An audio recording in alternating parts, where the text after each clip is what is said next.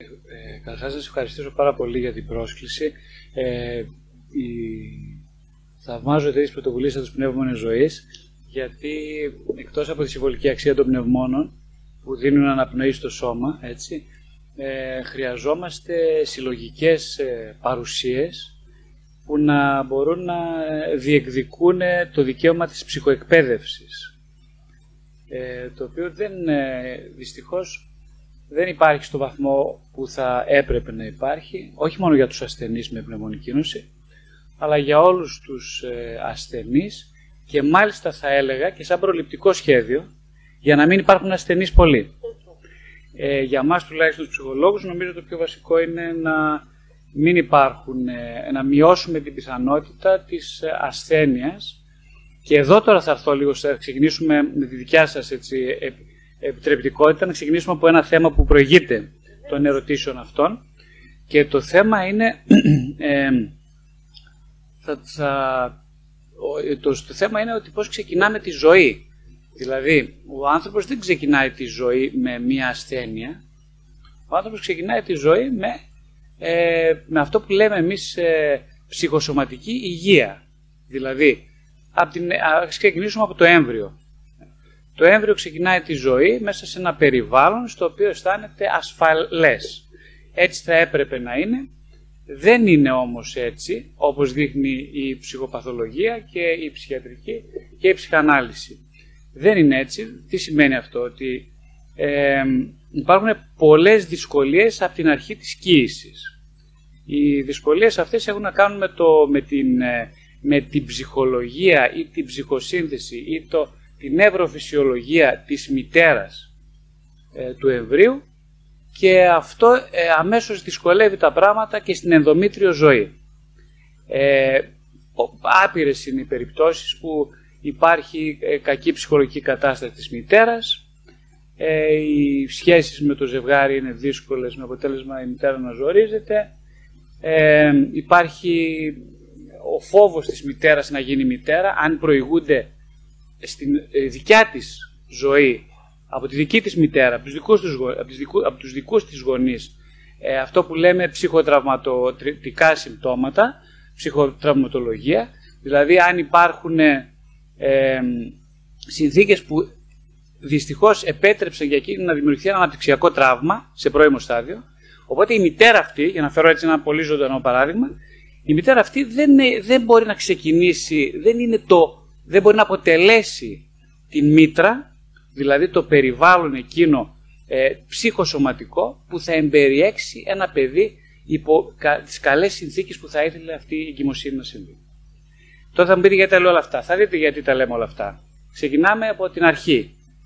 Ε, οπότε αυτό σημαίνει ότι αμέσως ξεκινάει το παιδί με, ένα πολύ μεγάλο, με μια αμυντικότητα απέναντι στη ζωή. Ε, δηλαδή το παιδί αν και θα ήθελε το όραμά του, αν το πούμε έτσι, σε ψυχοπνευματικό επίπεδο είναι να έχει μια παραδείσια συνθήκη μέσα στην οποία θα αναπτυχθεί, δεν υφίσταται στο, σε, σε συντριπτικό αριθμό περιπτώσεων. Ε, οπότε εκείνο που γίνεται πολύ συχνά είναι ε, αυτό που λέει ο Ντόναλντ Βίνιγκ, ένας μεγάλος ψυχαναλυτής, αρκετά καλή μητέρα, είναι το ζητούμενο για μια ψυχοπνευματική και βιολογική επάρκεια από τη στιγμή της γέννησης και μετά. Ε, οπότε, σύμφωνα με την ψυχαναλυτική έρευνα από την ηλικία των 0, τώρα μιλάμε για, φύγαμε από την εδωμήτρια ζωή και πάμε στην αιωνική, τη γέννα δηλαδή, μέχρι την, ε, τους έξι πρώτους μήνες της ζωής, είναι συγκλονιστικά, νευραλγικά κρίσιμο διάστημα ε, για την ανάπτυξη προτύπων σύνδεσης από εκεί και πέρα με, με, με τους ανθρώπους του περιβάλλοντος του παιδιού και με το ίδιο το παιδί, με το ψυχόσωμα του παιδιού. Τι σημαίνει αυτό πρακτικά; Ότι μέσα σε αυτούς τους πρώτους έξι μήνες και η ενδομήτρια ζωή και οι έξι μήνες μετά είναι το κρίσιμο διάστημα για να ε, δημιουργηθεί ένα βασικό αίσθημα εμπιστοσύνης και ασφάλειας στο νέο άνθρωπο. Ε, αν δεν δημιουργηθεί αυτό που λέω τώρα, δηλαδή το διάστημα αυτό δεν είναι ασφαλές, Και αυτό μπορεί να συμβεί με πάρα πολλούς τρόπους. Ένα, όπως είπαμε, είναι η κακή ψυχοσωματική υγεία της μητέρας. Δύο, είναι η απώλεια ενός προσώπου, δηλαδή η απώλεια ένα, ένα από το πένθος μέσα στην οικογένεια. Το πένθος μπορεί να έχει τη μορφή ενός χωρισμού των γονέων. Το πένθος μπορεί να έχει τη μορφή ενός αναπτυξιακού τραύματος της μητέρας ή του πατέρα, αν είναι και αυτό συμβάλλει σημαντικά σαν τροφός, ε, το οποίο δεν έχει επεξεργαστεί ψυχοθεραπευτικά ο άνθρωπος αυτός, ε, με αποτέλεσμα αυτό να διαγενειακά να προβάλλεται στο γονικό ρόλο. Δηλαδή, ο γονιός δεν μπορεί να σηκώσει αυτό το πράγμα τώρα που λέγεται νέα ζωή, να το πω έτσι πολύ απλά, δεν μπορεί να το σηκώσει.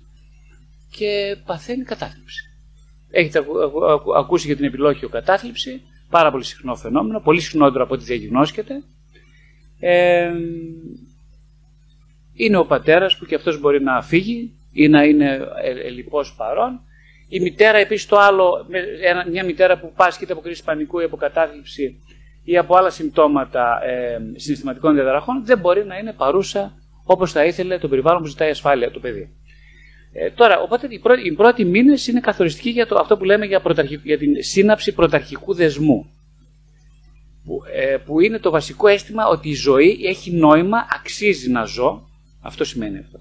Αξίζει να ζω και θα ζήσω σε ένα ασφαλές κόσμο. Αυτό λοιπόν κλονίζεται με αυτούς τους ψυχοτραυματικούς παράγοντες στην αρχή της ζωής. Τώρα, αν αυτό συνεχίσει μετά τους 6 μήνες, στο διάστημα αυτό που λέμε ότι διαμορφώνεται το τραύμα της, ε, ε, της εναρμόνισης, ε, που κρατάει από τους 6 πρώτους μήνες μέχρι την ηλικία του 1,5 έτους, σε αυτό λοιπόν το διάστημα το παιδί χρειάζεται να μάθει κοιτώντας τον καθρέφτη των ματιών της μητέρας του, που είναι ο καθρέφτης του κόσμου και της ζωής, του τροφού δηλαδή, ε, μαθαίνει ποιος είναι. Δομείται δηλαδή ως αυτοδομή, αυτοσυστήνεται στον κόσμο, μαθαίνει και δομεί τον εαυτό μέσα από την αντανάκλαση της ασφάλειας και της εμπιστοσύνης που δίνει η μητέρα του. Αν η μητέρα πιστεύει ότι είναι περήφανη, να του πω ένα παράδειγμα, είναι περήφανη που έχει το παιδί, είναι χαρούμενη που είναι η μητέρα, είναι χαρούμενη που έχει αυτό το παιδί, το παιδί αυτό αισθάνεται ότι πάλι έχει νόημα η ζωή, ότι μπορώ να εναρμονιστώ, όπως λέμε, ψυχοφυσιολογικά με τις ανάγκες μου, δηλαδή οι ανάγκες μου ικανοποιούνται. Αν υπάρχει ανταπόκριση απέναντι στις ανάγκες μου, και αφού υπάρχει ανταπόκριση στις ανάγκες μου, ε, μπορώ να τις εκφράσω. Αρχίζω δηλαδή να τις αναγνωρίζω μέσα από την επιβράβευση της μητέρας και αρχίζω να τις εκφράζω τις ανάγκες μου γιατί υπάρχει ανταπόδοση. Σκεφτείτε όμως την πιθανότητα να μην υπάρχει ανταπόδοση, να υπάρχει μερική ανταπόδοση. Δηλαδή, να υπάρχει αυτό που λέμε παραμέληση του βρέφους κακή φροντίδα ή ακόμα πολύ χειρότερα κακοποίηση. Η κακοποίηση, για να, για να πούμε λίγο το πράγμα με το όνομά τους, δεν είναι μόνο το ξύλο ή η σεξουαλική κακοποίηση. Αυτές είναι ε, πάρα πολύ ακραίες μορφές κακοποίησης, αλλά μια κακοποίηση ε, ε, ε, είναι το, το τραύμα της παραμέλησης. Είναι επίσης μια άλλη μορφή κακοποίησης.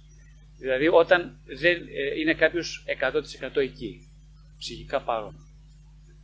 Θα μου πείτε όλα αυτά είναι δυνατόν να συμβούν, έχετε πολύ δίκιο, είναι πάρα πολύ δύσκολο να συμβούν όλα αυτά. Δεν συμβαίνουν συνήθως, γι' αυτό μιλάμε για ψυχοτραυματική αρχή της ζωής. Τώρα, γιατί όλα αυτά είναι σημαντικά, για δύο λόγους. Πρώτον, γιατί ε, ο άνθρωπος δεν είναι ψυχολογικών, ούτε βιολογικών, ούτε πνευματικών μόνο. Είναι ψυχοπνευματικό, βιολογικό και ε, νευρολογικό ταυτόχρονα. Δηλαδή, ε, η ψυχοβιολογική πραγματικότητα του ανθρώπου από τη στιγμή που, που συλλαμβάνεται ορίζεται διασχεσιακά. Τι σημαίνει αυτό; Όπως είπα και πριν. Διασχεσιακά σημαίνει ότι η δόμηση του εγκεφάλου μου, οι ανταποκρίσεις του αυτόνομου νευρικού συστήματος δομούνται στη βάση των ανταποκρίσεων ενός άλλου προσώπου κοντινού. Οπότε όλη η νευροφυσιολογία μου διαμορφώνεται στο νευραλγικό διάστημα συνολικά των 5 χρόνων της ζωής, κατά κάποιους που λιγότερο, στη βάση αυτών των ανταποκρίσεων και της επάρκειας των ανταποκρίσεων αυτών. Ε, οπότε, αν δεν, η ανταπόκριση είναι μερική, πλημελής ή κακοποιητική, ε, το, υπάρχει δυσλειτουργία στο νευρικό σύστημα. Τι σημαίνει αυτό; Για παράδειγμα, το συμπαθητικό νευρικό σύστημα ε, εκλαμβάνει το περιβάλλον ως εχθρικό απειλητικό, οπότε για να προσαρμοστεί ε, ακολουθεί μια σειρά από αντιδράσεις. Παραδείγματος χάρη, όταν αισθάνεται ότι απειλείται η ζωή, το, το παιδί συσφίγγει τους μύες του σώματός του και είναι σε συνεχή στάση παραφύλαξης να για να ανταποκριθεί σε μια απειλή. Άλλη αντίδραση είναι η ακινητοποίηση. Ακινητοποιείται ο ψυχικός και ο σωματικός οργανισμός για να μπορέσει να δει μέχρι πότε θα τελειώσει η απειλή. Πολλές φορές όταν είναι χρόνια η παραμέληση ή η κακοποίηση, το πρόβλημα είναι ότι δεν τελειώνει η απειλή. Άρα δεν, ο, άρα δεν χαλαρώνει ποτέ η, συμπαθητική, η αντίδραση του συμπαθητικού συστήματος. Δεν χαλαρώνει ποτέ. Σημαίνει δηλαδή ότι είναι σε συνεχή ένταση το παιδί. Αυτή η ένταση όμως επειδή χρονίζει και δεν επιλύεται ε, η αμυντική αντίδραση, ε, για να επιβιώσει το βρέφος και ψυχικά και σωματικά θα πρέπει να πάψει κάποιες αντιδράσεις. Δηλαδή να παραιτηθεί. Έχουν γίνει πολλές έρευνες πάνω σε αυτό το θέμα.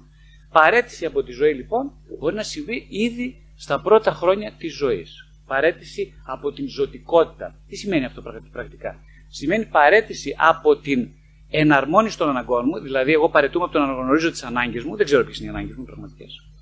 Έτσι. Οι ψυχοφυσιολογικές δεν τις ξέρω ποιες είναι, ούτε θέλω να μάθω, ούτε μπορώ. Παρέτηση, τέλος παρετούμε.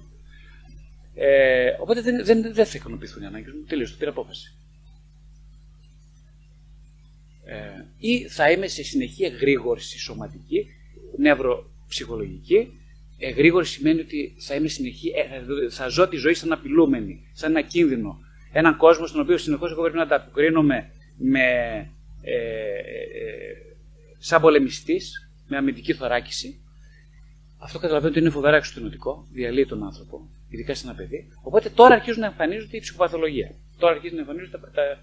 Δεν εμφανίζεται όμως μόνο η ψυχοπαθολογία. Η ψυχοπαθολογία λένε, σύμφωνα με τις έρευνες που έχουν γίνει, για παράδειγμα, όταν υπάρχει αυτό το, ο προβληματικός ε, πρωταρχικός δεσμός 0,6 μηνών, ε, οι έρευνες λένε ότι πάρα πολλά ε, παιδιά στη μετα, μετέπειτα ηλικία εμφανίζουν ε, ε, διπολικές διαταραχές ή επίσης εμφανίζουν και ε, γίνεται το τελευταίο υπερδιάγνωση του ADHD, δηλαδή της, ε, ε, πώς λέγεται, το σύνδρομο υπερκινητικότητας, διάσπασης προσοχής υπερκινητικότητας.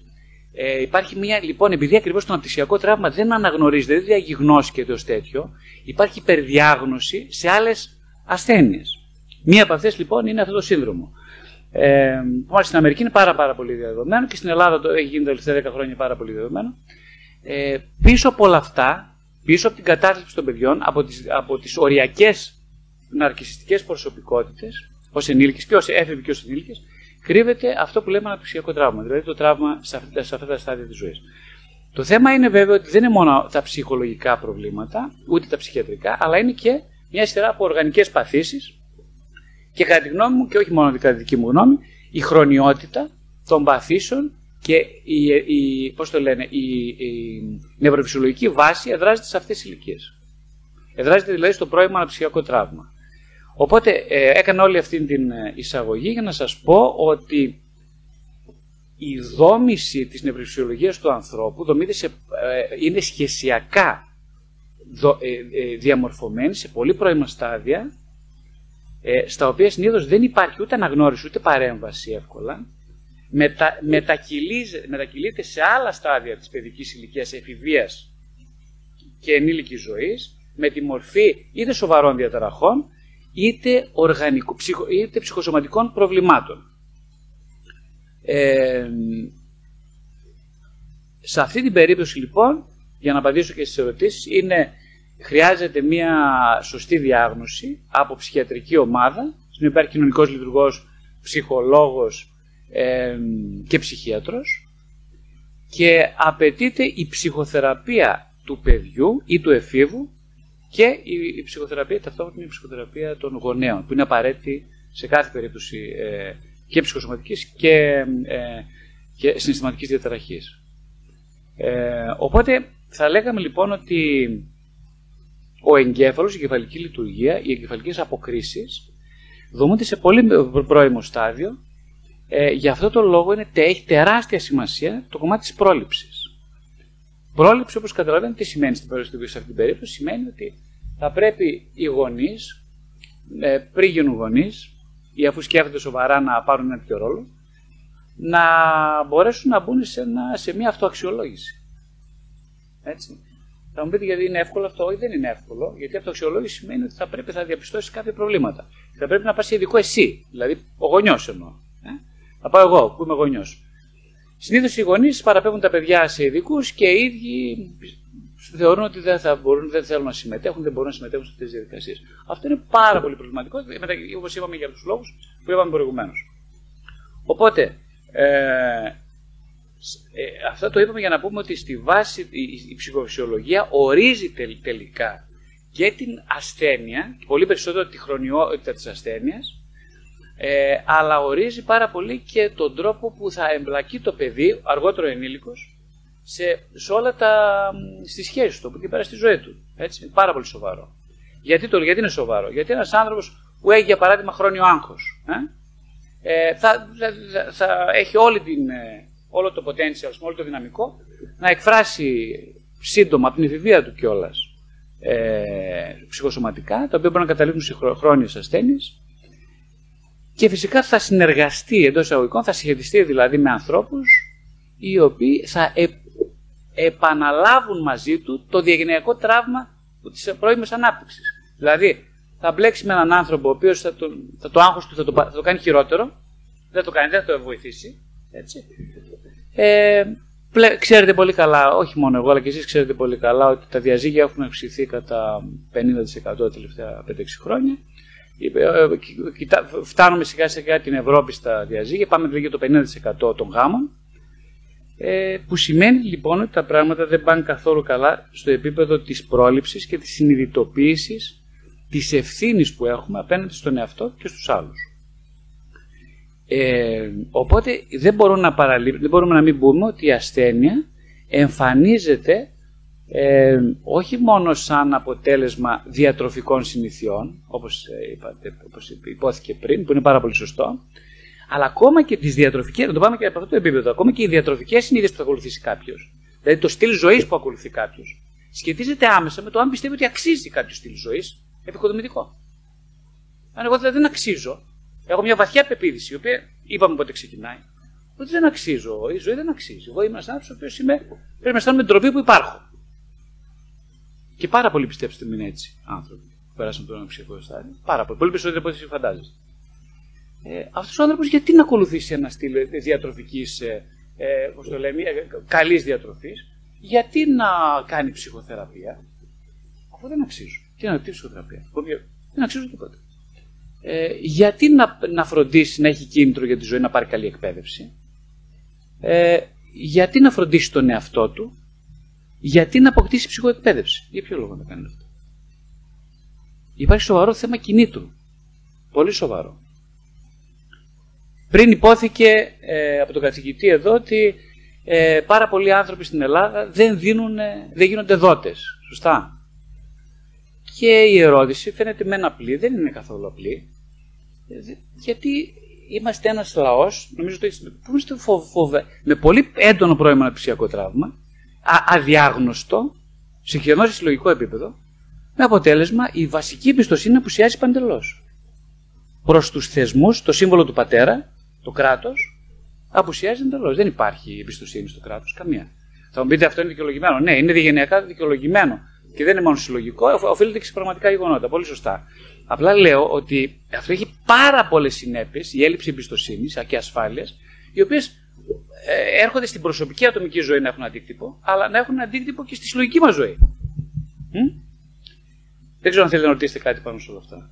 Κύριε Βασιλιάδη, με ακούτε; Μια χαρά. Ε, άρα μας λέτε ότι αν κάποιος από βρεφική ή εφηβική ηλικία έχει τραύμα και νιώθει ότι δεν αξίζει και ότι ντρέπεται με ό,τι υπάρχει, έχει μεγάλες πιθανότητες ανάπτυξης ασθενειών.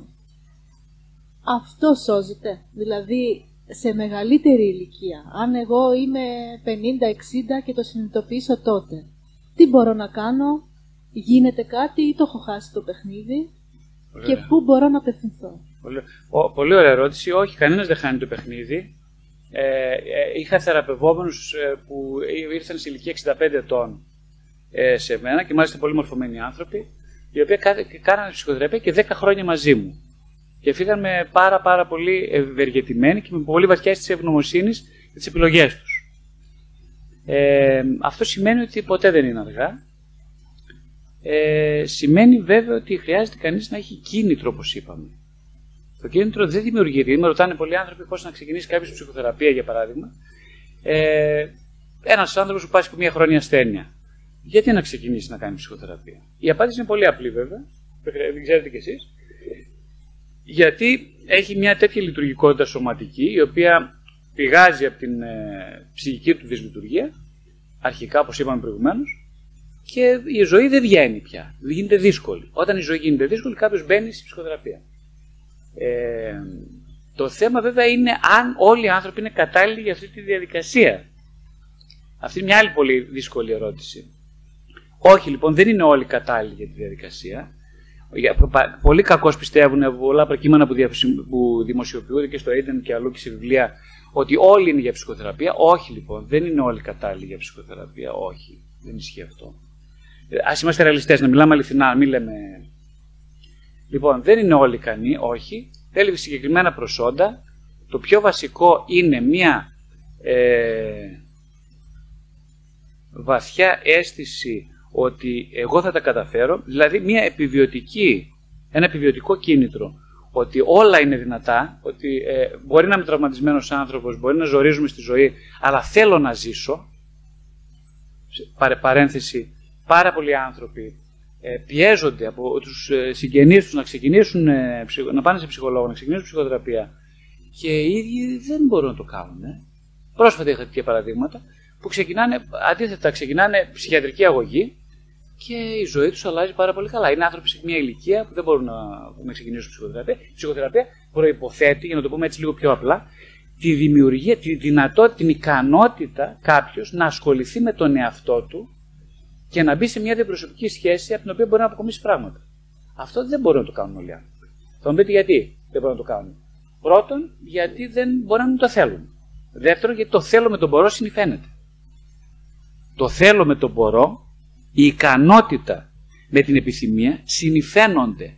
Όσο και σας φαίνεται δύσκολο αυτό να το καταλάβετε, είναι πάρα πολύ πρακτικό. Δεν μπορεί να θέλεις κάτι που δεν μπορείς, δεν μπορεί, σε ψυχοφυσιολογικό επίπεδο, σε επίπεδο ψυχοθεραπείας δεν γίνεται να συμβεί αυτό. Θέλεις δηλαδή αυτό που μπορείς, που είσαι ικανός, θέλεις αυτό που ασυνείδητα, μια φωνή μέσα σου λέει ότι μπορώ να το καταφέρω. Αυτό το θέλεις και ο, ο κόσμος να γυρίσει ανάποδα, θα το πετύχεις με τον ένα με τον άλλο τρόπο. Ε, και το αντίθετο. Κάποιος που λέει: Εγώ δεν μπορώ, δεν θέλω.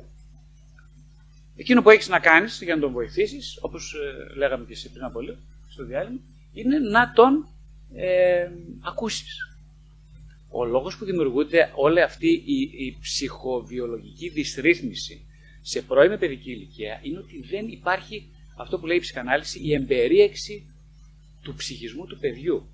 Εμπερίεξη τι σημαίνει, σημαίνει η ικανότητα του τροφού, δηλαδή του άλλου προσώπου, να αγκαλιάσει αντιφατικά συγκρόμενα συστατικά στοιχεία του ψυχισμού. Αυτό, δηλαδή για παράδειγμα, το βρέφος, το παιδί, ε, νιώθει πολλά συναισθήματα τα οποία δεν τα χωνεύει, γιατί δεν επιδοκιμάζονται, αλλά και το ίδιο τα φοβάται. Για παράδειγμα, την οργή απέναντι στους γονείς του. Πολύ απλό. Είναι φοβερά οργισμένο. Με την παραμέληση, με ότι ο παπάς δεν είναι εκεί, με τον... για χίλιου λόγους. Λοιπόν, νιώθει επιστητικότητα. Ε, οι ενήλικοι δεν την εμπεριέχουν αυτή την επιστητικότητα. Έτσι. Ε, οπότε τι θα κάνει το παιδί, αρχίζει να τη φοβάται την επιθετικότητά του και ή θα θυματοποιηθεί, θα γίνει θύμα και θα πει: Ωραία, θα γίνω καρπαζοή πράκτορας, βλέπετε bullying. Έτσι. Ε, είμαι ανίκανος να αντιδράσω, να ορίστε, θα τρώω τις καρπαζιές, θα είμαι καλό παιδί όμως και θα μου λέει μπράβο μπαμπάς γιατί είμαι καλό παιδί, θα τρώω τις καρπαζιές, δεν θα διεκδικώ τη ζωή μου ή το γυρνάει ανάποδα και μπαίνει στο ρόλο του θήτη. Δηλαδή, όχι, είναι αυτό που λέμε ταύτιση με τον επιτιθέμενο. Εγώ θα είμαι ο δυνατός της υπόθεσης, ο γαμάο και δέρνος, ας πούμε, της ιστορίας, και δεν με νοιάζει τι θα γίνει από εκεί πέρα. Εγώ θα τους κάνω όλους καλά. Και από εκεί και πέρα, έτσι, θα, ε, εγώ δεν την πληρώνω την ύφη. Αλλά αυτό το παιδί πάλι έχει μέσα ένα καταπιεσμένο θύμα. Αλλά το γυρνάει ανάποδα και το κάνει θήτη. Και στις δύο περιπτώσεις έχει δείξει έρευνα και στην περίπτωση του θήτη και στην περίπτωση του θύματος το πρόβλημα είναι ότι το σώμα υποφέρει. Γιατί η υπερδιέγερση αυτή που δημιουργείται στο σώμα έχει επιπτώσεις να φθύρονται τα όργανα και με, σιγά σιγά σταδιακά δημιουργούνται οι προϋποθέσεις μιας χρόνιας ασθένειας. Ε, οπότε εκείνο που λέμε εμείς είναι ότι σε πολύ, όταν κανείς αρχίζει να διπιστώνει και από την εφηβική ηλικία ε, διάφορες συναισθηματικού τύπου διατα, αναταράξεις, καλό είναι το παιδί από εκείνη την ηλικία και πιο, σε πιο μικρή ηλικία φυσικά, αλλά αν δεν έχει γίνει διάγνωση πιο νωρίς, ε, τώρα υπάρχει ευαισθητοποίηση σε αυτό το θέμα, να πηγαίνει και ο έφηβος, να πηγαίνει ο νεαρός σε ψυχολογία. Σε, να ξεκινάει ψυχοθεραπεία. Πριν από 20 χρόνια, 25 χρόνια που ξεκίνησα εγώ, ε, δεν υπήρχαν αυτά τα πράγματα. Τώρα είναι πολύ πολύ πιο εύκολα, υπάρχει πολύ μεγάλη ευαισθητοποίηση του κοινού. Ε, ε, ξεκινούν ψυχοθεραπεία πολύ περισσότεροι άνθρωποι. Τώρα μετά την τριετία του COVID ε, αυξήθηκε η δουλειά των ψυχοθεραπευτών κατά 100%. Καταλαβαίνετε τι έγινε. Δηλαδή, τι θέλω να πω, οι, οι ψυχοπιεστικέ συνθήκες ήταν τόσο μεγάλες, αυτό που λέμε ο όρος που έγινε γνωστός πια ψυχική ανθεκτικότητα έχει κρασάρει, με αποτέλεσμα τα γραφεία των ψυχοθεραπευτών να είναι σε βαθμό ανεπανάληπτο ε, κλειστά ε, από, από ανθρώπους. Ε, αυτό από τη μία είναι καλό. Από την άλλη, δεν δηλώνει ότι πριν τα πράγματα ήταν καλά. Δηλώνει, δηλώνει απλά ότι σε, σε συλλογικές ψυχοπιεστικέ συνθήκες ο άνθρωπος συναντάει το, το κράσ, δηλαδή συναντάει τείχο και στον τοίχο θα απευθυνθεί. Αλλά γιατί να πρέπει να συναντήσουμε τείχο, Γιατί θα πρέπει δηλαδή να υπάρχει μια χρόνια ασθένεια, ένα οξύ περιστατικό, μια κρίση πανικού για να απευθυνθεί κανείς στο ψυχοθεραπευτή; Για ποιο λόγο; Γιατί έχουμε τόσο χοντρούς τείχους που δεν μας επιτρέπουν να πλησιάσουμε τον ψυχοθεραπευτή; Να σας πω μια απάντηση σύντομη πάνω σε αυτό. Ε, μια σύντομη απάντηση είναι ότι δεν πλησιάζουμε γιατί φοβόμαστε να ανακαλύψουμε ποιοι είμαστε. Φοβέρα, οτιδήποτε άλλο φοβάται, φοβάται ο άνθρωπος λιγότερο από το να ανακαλύψει τι κρύβει μέσα του. Κυρίως την επιθετικότητα, μια συσσωρευμένη οργή και μια βαθιά ευαλωτότητα, η οποία σωματοποιείται όμως και γίνεται χρόνια ασθένεια, αν δεν γίνει αντικείμενο αυτογνωστικής διαδικασίας. Ναι, θέλετε να ρωτήσετε κάτι;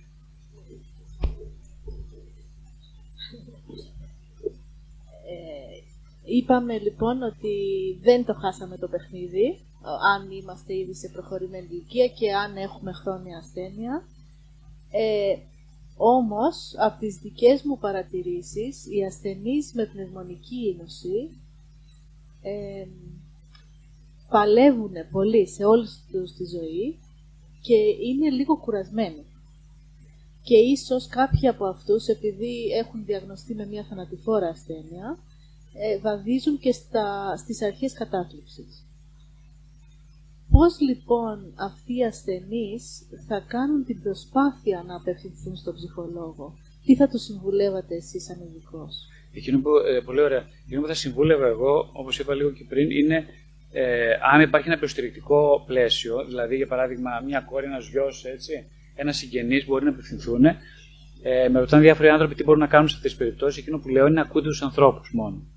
Να του ακούω τι σημαίνει. Ε, όλοι οι άνθρωποι, όπως είπαμε πριν, δεν μπορούν να πάνε στον ψυχολόγο, ούτε έχουν τις προποθέσει οικονομικές ή ψυχικές ανθεκτικότητες για να ξεκινήσουν μια δουλειά με τον εαυτό.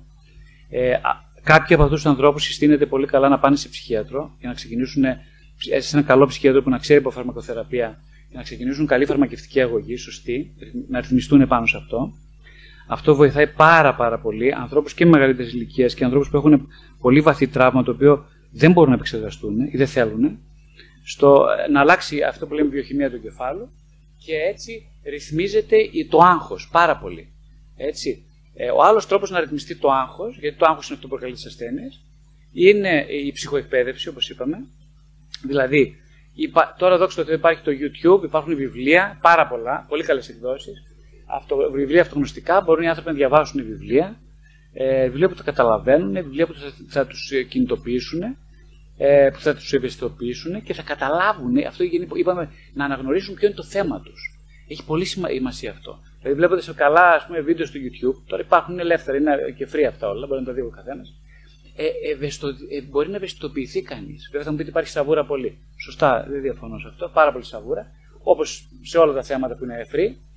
Ε, Όμως, κάποιος που θέλει να μάθει, μπορεί να μάθει δωρεάν, έτσι, να δει δηλαδή πράγματα, να αναγνωρίσει ποιο είναι το πρόβλημά του. Προσέξτε τι λέω. Αυτός που θέλει να μάθει μπορεί να αναγνωρίσει ποιο είναι το θέμα του. Και αν πραγματικά το αναγνωρίσει, μετά έχει το, ε, και έχει το potential να κινητοποιηθεί, θα το κάνει. Αυτό είναι πάρα πολύ ευχάριστο της τεχνολογίας. Έτσι. Ε, το άλλο θέμα βέβαια, που ίσως χρειάζεται να θίξουμε, που μου λύστηκε στο διάλειμμα για αυτό το θέμα, που είναι πάρα πολύ σημαντικό, ε, είναι το θέμα, κοιτάξτε, ο άνθρωπος γεννιέται ξέροντας ότι θα πεθάνει. Είναι το μόνο όνο που το έχει αυτή την ικανότητα της, ε, του αναστοχασμού και της αυτοαντίληψης. Κανένας άλλος. Αυτό σημαίνει βέβαια ότι κάποιοι λένε ότι, ότι από τη στιγμή που γεννιέται ο άνθρωπος, όταν λέω ακόμα και το, το βρέφος, ξέρω ότι θα πεθάνει. Από τη στιγμή που αρχίζει να αφήσει το βιβλίο στο κεφάλου, ε, ακόμα και σε πριν από τα πέντε, ερωτήσεις που κάνουν τα παιδιά για το θάνατο δηλώνουν ότι ο θάνατος είναι μια πραγματικότητα για τα ίδια. Τι σημαίνει αυτό, Αυτό σημαίνει ότι από πολύ μικρά κάποια παιδιά, τα περισσότερα, ε, ίσω τα πιο, τα πιο τραυματισμένα από αυτά, αρχίζουν να αναρωτιούνται ποιο είναι το νόημα της ζωής, όσο και σας φαίνεται παράξενο αυτό. Ε, αυτό είναι πάρα πολύ καλή ερώτηση. Γιατί η ερώτηση ποιο είναι το νόημα της ζωής αμέσως ξεκινάει από, το, από τη σιγουριά της βεβαιότητα του θανάτου ε, και αρχίζει πλέον να κάποιος να ψάχνει, ειδικά ο τραυματισμένος άνθρωπος, στο να δει ε, αν πέρα από το βιολογικό του κομμάτι, πέρα από το ψυχολογικό υπάρχει κάτι άλλο. Και εκεί νομίζω ένας έντιμος, αληθής αναζητητής αυτού του ερωτήματος θα φτάσει στο θέμα της πνευματικότητας. Ε, τώρα, το θέμα της πνευματικότητας, πολύ συχνά, όπως ξέρετε κι εσείς, αναδύεται σε περιπτώσεις κινδύνου. Δηλαδή, τι εννοώ; Από το αν θα πέσει το αεροπλάνο, ας πούμε, και λέω κάνω την προσευχή μου στο ενώ είμαι άπιστος και άθεος, κάνω την προσευχή μου στο Θεό. Ε, όταν, όταν όμοι γέννητο έρθει μια σοβαρή ασθένεια στη ζωή μου ή σε ένα συγγενικό μου πρόσωπο, συνειδητοποιώ ότι η φαιά ουσία μου, οι κατακτήσεις μου, τα επιτεύγματά μου, γνωστικά, περιουσιακά κι άλλα, δεν είναι αρκετά για να στηρίξουν ε, την, ε, την, την, απάντηση στο ερώτημα ποιο είναι το νόημα της ζωής αυτής. Δεν είμαι αρκετός γενικά να απαντήσω. Εδώ τώρα ξεκινάει αυτό που λέμε ότι, που είχε πει και ο Πεσόα, ότι ο άνθρωπος είναι αυτός που δεν αρκείται, θα συμπλήρωνα εγώ, σε, στο λίγο που έχει και είναι. Αλλά θέλει πάντα κάτι περισσότερο. Ε, όταν ο άνθρωπος λοιπόν από μικρός καταλάβει ότι δεν, δεν αρκώ εγώ για να δώσω απαντήσεις στα δικά μου ερωτήματα, τότε θα αναγκαστεί να τεντωθεί και να πάρει βοήθεια από το κοινό. Το κοινό λοιπόν αυτό θα το απαντήσει ε, ότι υπάρχει κάτι άλλο, υπάρχει, υπάρχει κάτι άλλο πέρα από αυτή τη ζωή που χρειάζεται να ίσως, ίσως να δω την πιθανότητα να στοχεύσω. Ε, αυτό μπορεί για κάποιους να ακούγεται σαν εξωπραγματικό ή σαν κάτι, ε, πώς το λένε έτσι, ρομαντικό. Δεν είναι καθόλου, είναι πάρα πολύ πρακτικό το θέμα. Δεν είναι καθόλου ρομαντικό το ζήτημα. Χωρίς τέτοια, χωρίς τέτοια διελκυστίνδα, δεν μπορεί κανείς να αντιμετωπίσει το ζήτημα της χρόνιας ασθένειας που καταλήγει σύντομα. Δεν μπορεί. Είναι ένα και ένα κάνουν δύο. Απλά δεν μπορεί. Οπότε νομίζω ότι ένα στοιχείο γενικά της ασθένειας, του τραύματος και της χρόνιας ασθένειας ιδίως, κατά τη γνώμη μου, είναι του να θυμίσει σε έναν άνθρωπο ο οποίος είχε μία ψευδέστηση υπερελέγχου διανοητικού ή άλλου στη ζωή του, ότι υπάρχουν πιο αληθείς θέσεις από την ψευδέστηση και να, τις, και να αρχίσει να τις ψάχνει. Η ασθένεια λοιπόν μας θυμίζει ο, αυτό που προσπαθεί ο άνθρωπος να αποφύγει με, όλη τις, με όλες τις γνωσιακές κατακτήσεις ή στρεβλώσεις του καθ' όλη τη διάρκεια της ζωής του. Ότι δεν είναι παρά ένα τίποτα.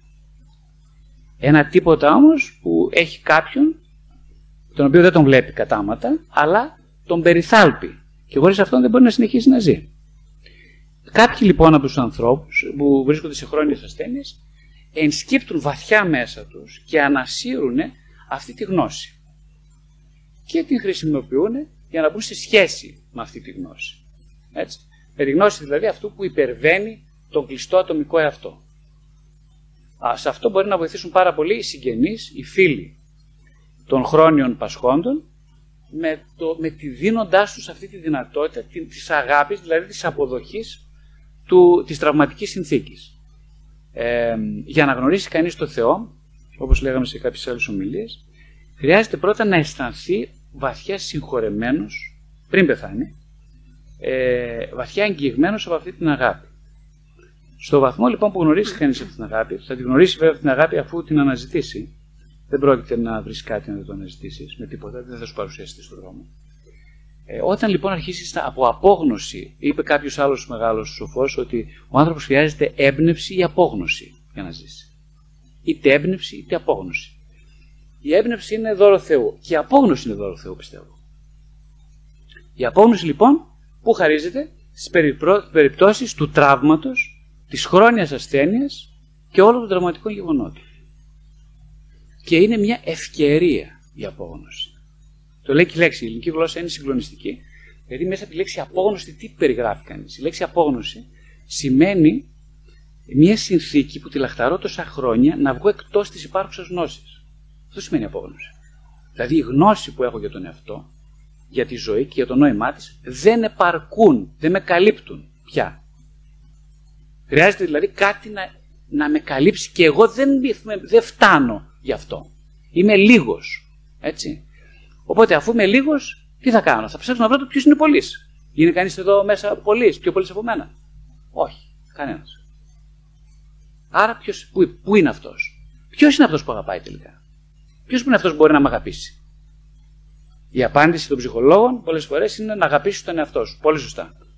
Πολύ σωστά. Τι σημαίνει αγάπη του εαυτού, Σημαίνει αρχικά αυτογνωριμία και αυτοαποδοχή. Θέλει πολλά χρόνια για να γίνει. Ναι, θέλει πολλά χρόνια. Θέλει πολλή δουλειά. Ναι, θέλει πάρα πολύ δουλειά. Φτάνει αυτό; Όχι, δεν φτάνει. Να κάνω μια ερώτηση που ενδεχομένως ενδιαφέρει και αρκετούς ε, ε, από εδώ. Ε, η ψυχολογία. Έχοντας περάσει πια στο στάδιο της χρόνιας ε, ασθένειας, ε, εγώ προσωπικά έχω γνωρίσει πάρα πολλούς ασθενείς οι, οι οποίοι μου είπαν ότι εγώ θα το παλέψω και όπου πάει ε, και βρήκα και άλλους που έχουν παραιτηθεί. Είναι θέμα ιδιοσυγκρασίας αυτό. Πώς η ψυχολογία όμως μπορεί να επηρεάσει τον ασθενή. Η ψυχολογία. του. Η ψυχολογία του. Ναι, και θα το λέμε όταν λέμε από ό,τι κατά ψυχολογία του ασθενούς. Καταστασή του. Εννοούμε αυτό που είπαμε πριν, ότι μια ε, ψυχοφυσιολογική, ψυχοβιολογική συνθήκη ταυτότητας που έχει αναπτυχθεί από το, πριν από την έναρξη της ζωής. Είναι φοβερά σύνθετο το θέμα. Δηλαδή, δεν, η ψυχολογία δεν διαμορφώνεται στα 16, 17, 18. Έχει εντελώς διαμορφωθεί στις βασικές της δομές στα 5. Θα μου πεις μετά τα 5 τι κάνουμε; Μετά τα 5 πρέπει να αναγνωρίσουμε ποια είναι η ψυχοδομή μας. Αυτό πρέπει να κάνουμε. Το ξέρει κανένας, κανένας το ξέρει. Κανένας δεν το ξέρει με τα πέντε. Πώς θα το μάθεις, όταν προσκρούσεις τον τοίχο. Έτσι δεν μαθαίνεις ποιος είσαι. Πώς το μάθεις; Τότε νομίζω ότι έχεις όλη τη δύναμη να τα κάνεις όλα. Ξαφνικά βλέπεις ότι δεν κάνεις τίποτα. Στην εφηβεία ήδη ξεκινάει ο φόβος. Η φοβία ξεκινάει στην εφηβεία. Λοιπόν, βλέπεις ότι δεν μπορεί να τα καταφέρεις. Ε, άρα αυτό που λέμε ψυχολογία είναι καλή ψυχολογία μου. Εννοούμε μια σειρά από πράγματα. Το πρώτο πράγμα λοιπόν είναι να γνωρίσω αυτό που λέμε την, ε, τη δομή του εαυτού. Ποιος είμαι εγώ; Ποιος είμαι; Ξέρω ποιος είμαι. Το μόνο που ξέρω είναι το, αυτό που λέει στην ψυχανάλυση ψευδής εαυτός. Δηλαδή αυτό που παρουσιάζουμε στον κόσμο ότι είμαι, είμαι ψυχολόγος ή έχω κάνει αυτό διδακτορικό, μεταπηγιακά κλπ. Αυτό τι είναι; Είναι ο ψευδής εαυτός. Είναι ένα προσωπείο, μια περσόνα, είναι μια προσωπικότητα. Αυτό είμαι; Αν εγώ πιστέψω ότι αυτό είμαι, πάπαλα, το έχω χάσει το παιχνίδι ήδη, το έχω χάσει. Δεν είμαι αυτό. Δεν είμαι αυτό, όχι. Με τίποτα.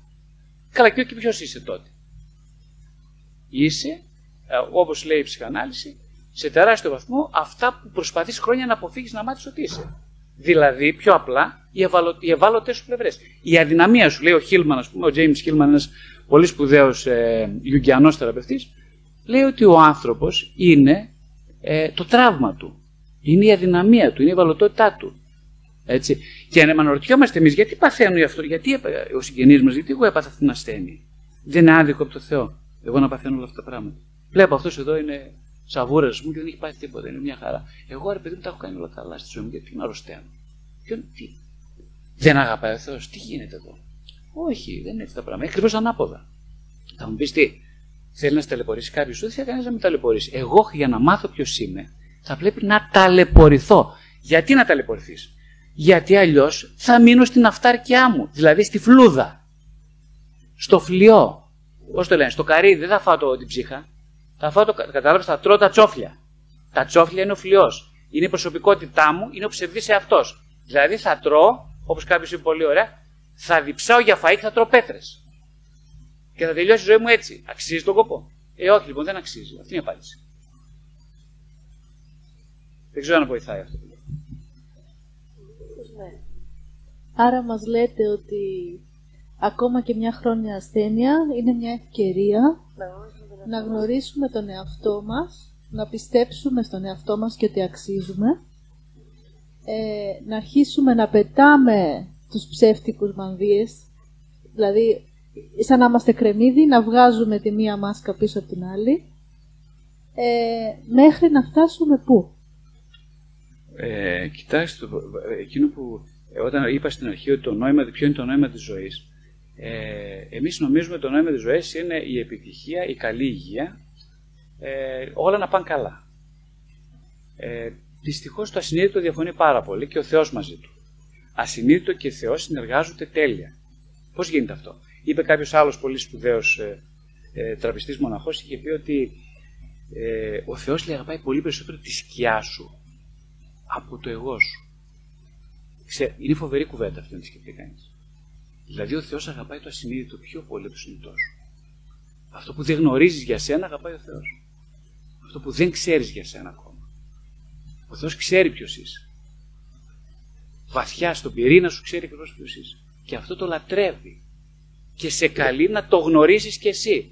Αλλά επειδή εσύ δεν θέλεις με τίποτα να το γνωρίσεις, να κουβαρίστα να σε κάνουν να συγκυρίσουν έτσι, σου λέει, Εγώ ξέρω ποιο είναι το νόημα της ζωής, αγαπητέ μου. Θέλεις να το μάθεις κι εσύ. Αλλιώς θα τελειώσει αυτή η ζωή και δεν θα έχεις καταλάβει, θα έχεις πάρει πρέφα για τίποτα. Θέλεις έτσι να γίνει. Θέλεις. Εγώ σε αγαπάω πολύ. Ε, θα σου δώσω ευκαιρίες. Αφού δεν τι δίνει εσύ στον εαυτό σου. Ποιος θα τι δώσει; Ποιος αγαπάει περισσότερο από μένα; Θα τι δώσω εγώ. Πώς; The hard way. Τι να κάνουμε; Αφού το easy way δεν το δέχεστε, αδερφέ. Εγώ θέλω να σου δώσω μαλακά. Ε, εσύ δεν το θέλεις. Τι να κάνω τώρα; Και σκεφτείτε να αγαπάτε το παιδί σας πάρα πάρα πολύ. Πραγματικά πολύ όμως. Ε, ξέρετε την παραβολή του Σόου, την ξέρετε; Την ξέρετε όλοι φαντάζομαι. Ε, στην παραβολή του Σόου του τι γίνεται. Τον αφήνει ελεύθερο πατέρας σου. Λέει πάρτε και φύγε. Περιουσία αυτή πάρτε. Εσείς, εγώ πατέρας, εσείς πατέρας, θα κάνετε ποτέ αυτό στο παιδί σας; Θα του πείτε πάρτε την περιουσία και φύγε. Πήγαινε στην ευχή του Θεού. Θα το κάνατε ποτέ; Ποτέ. Εγώ δεν το κάνω. Δεν αγαπάω, γι' αυτό δεν το κάνω. Δεν ξέρουμε την αγάπη. Δεν έχουμε ιδέα.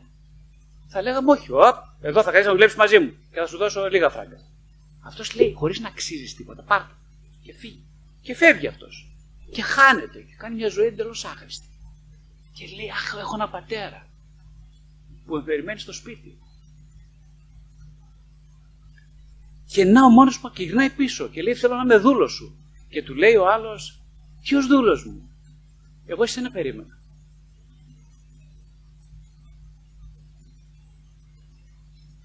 Εσένα περίμενα μια ζωή. Αυτό είναι ο έρωτας. Καταλαβαίνετε; Οπότε, επειδή δεν ξέρω, πρέπει να μάθω να αγαπώ. Να αγαπώ τον εαυτό μου. Αλλά δεν μπορώ να τον αγαπήσω αν δεν με αγαπήσει κάποιος. Και αν δεν με αγάπησε η μάνα μου, ο πατέρας μου κλπ. Δεν ξέρω τι σημαίνει αυτό. Ε, επειδή θέλω πολύ να αγαπηθώ όμως, θα μου δοθούν ευκαιρίες. Μία, δύο, τρεις, Δεν πρόκειται κανένας να φύγει από αυτόν τον κόσμο χωρίς να πάρει τις ίστατες στιγμές ευκαιριών. Ε, θα του δοθούν πάρα πολλές ευκαιρίες. Κανένας δεν θα φύγει από τον κόσμο. Δεν επιτρέπεται να φύγει. Το θέμα είναι να τις αναγνωρίσουμε τις ευκαιρίες Πολύ σωστά. ίσως γι' αυτό μιλάμε κιόλας. Γι' αυτό μιλάμε. Γιατί ακριβώς το θέμα είναι ότι δεν θέλουμε να τις αναγνωρίσουμε.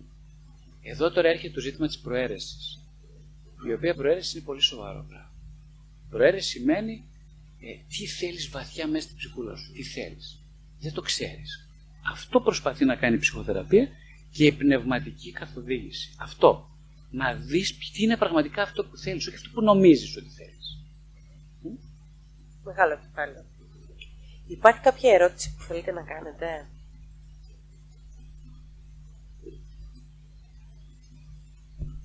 ίσως εγώ μια τελευταία να το κλείσουμε. Ε, είπαμε, ο, ε, ο σκοπός λοιπόν είναι να φτάσουμε στην αγάπη και να αγαπήσουμε τον εαυτό μας και είπατε ότι για να αγαπήσεις τον εαυτό σου πρέπει πρώτα να σε αγαπήσουμε. Τι παίζει όμως με το να δίνουμε αγάπη; Ίσως όταν δίνουμε, έστω και αν αρχίσουμε από τον εαυτό μας ή από τους κοντινούς μας ανθρώπους. Μήπως παίρνουμε περισσότερο; Πάρα πολύ ωραία ερώτηση. Η αλήθεια είναι ακριβώς αυτή, ότι οι άνθρωποι έρχονται στην ψυχοθεραπεία και νομίζουν ότι το μόνο που θα τους σώσει είναι να λένε, μιλάνε για παράπονα. Δηλαδή τι δεν πάει καλά στη ζωή τους. Στην ψυχοθεραπεία λοιπόν έρχεται να μάθουν, αυτό είναι άλλο στοιχείο της εκπαίδευση της ψυχοθεραπείας, ότι δεν θα βοηθήσεις ποτέ με το να λες μόνο που, που, τι δεν πάει καλά στη ζωή σου. Ε, θα βοηθήσεις πάρα πολύ με το να αναγνωρίζεις, και αυτό θα βοηθήσει η ψυχοθεραπεία πολύ, στο τι πάει καλά στη ζωή σου ήδη τώρα, αυτή τη στιγμή που μιλάμε. Τι πάει καλά. Αν ρωτήθηκε πολύ κατέ... κανείς δεν αναρωτιέται τι πάει καλά στη ζωή του. Κανένας. Όλοι αναρωτιόμαστε τι δεν πάει καλά. Ε, δεν είναι. Και μάλιστα αυτά είναι τα προβλήματά μας και αυτά πάμε να λύσουμε. Έρχεται τώρα ο ψυχοθεραπευτής να σου πει ότι θα πρέπει να μάθεις να δεις τους πόρους τους θετικούς. Δηλαδή, τι πάει ήδη καλά στη ζωή σου. Και να σκεφτείς και να τους γράψεις ένα χαρτί. Γράψει μια εγκυκλοπαίδεια ολόκληρη. πάει... Αν καθίσει να γράψει τι πάει καλά στη ζωή σου, θα γράψεις ένα βιβλίο 100 σελίδων μέσα σε μια εβδομάδα. Εσύ δεν το γράψεις. Ποιος το κάνει αυτό, Κανένας. Γιατί όχι; Γιατί δεν ξέρουμε πώς, τι θέλει ο ψυχισμός για να πάει καλά. Νομίζουμε ότι ήρθε για να λύσει τα προβλήματα. Όχι. Ήρθε για να, να, να, να αναγνωρίσεις ποιες είναι οι λύσεις στα προβλήματά σου που ήδη τις έχεις. Αυτός είναι ο στόχος. Οπότε, ε, πού ξεκίνησα και πού πήγα τώρα. Ε; Οπότε το θέμα λοιπόν είναι να μάθεις να αναγνωρίζεις τα καλά που συμβαίνουν στη ζωή σου. Τα καλά. Και τα καλά είναι άπειρα, άμα καθίσεις να τα μετρήσεις. Άπειρα. Οπότε αυτό σημαίνει αυτό αγάπη. Αυτό αγάπη σημαίνει να καθίσεις, να πεις είσαι άρρωστος και να κοιτάξεις την κόρη σου, να κοιτάξεις το γιο σου, να, να δεις τι πάει καλά στην υγεία σου, ακόμα, γιατί δεν έχεις πεθάνει ακόμα, δεν είναι ε, και να ευγνωμονίζει για αυτά που σου συμβαίνουν. Να ευγνωμονίζει για τις στιγμές ζωντάνια ψυχική που αισθάνεσαι ενώ είσαι άρρωστος. Είχε πει κάποιος στοχαστή, λέει, όταν είσαι άρρωστος, λέει να το απολαμβάνεις. Γιατί αύριο μπορεί να μην είσαι. Ή ζωντανός ή άρρωστος. Εγώ ευχαριστώ. Ευχαριστούμε.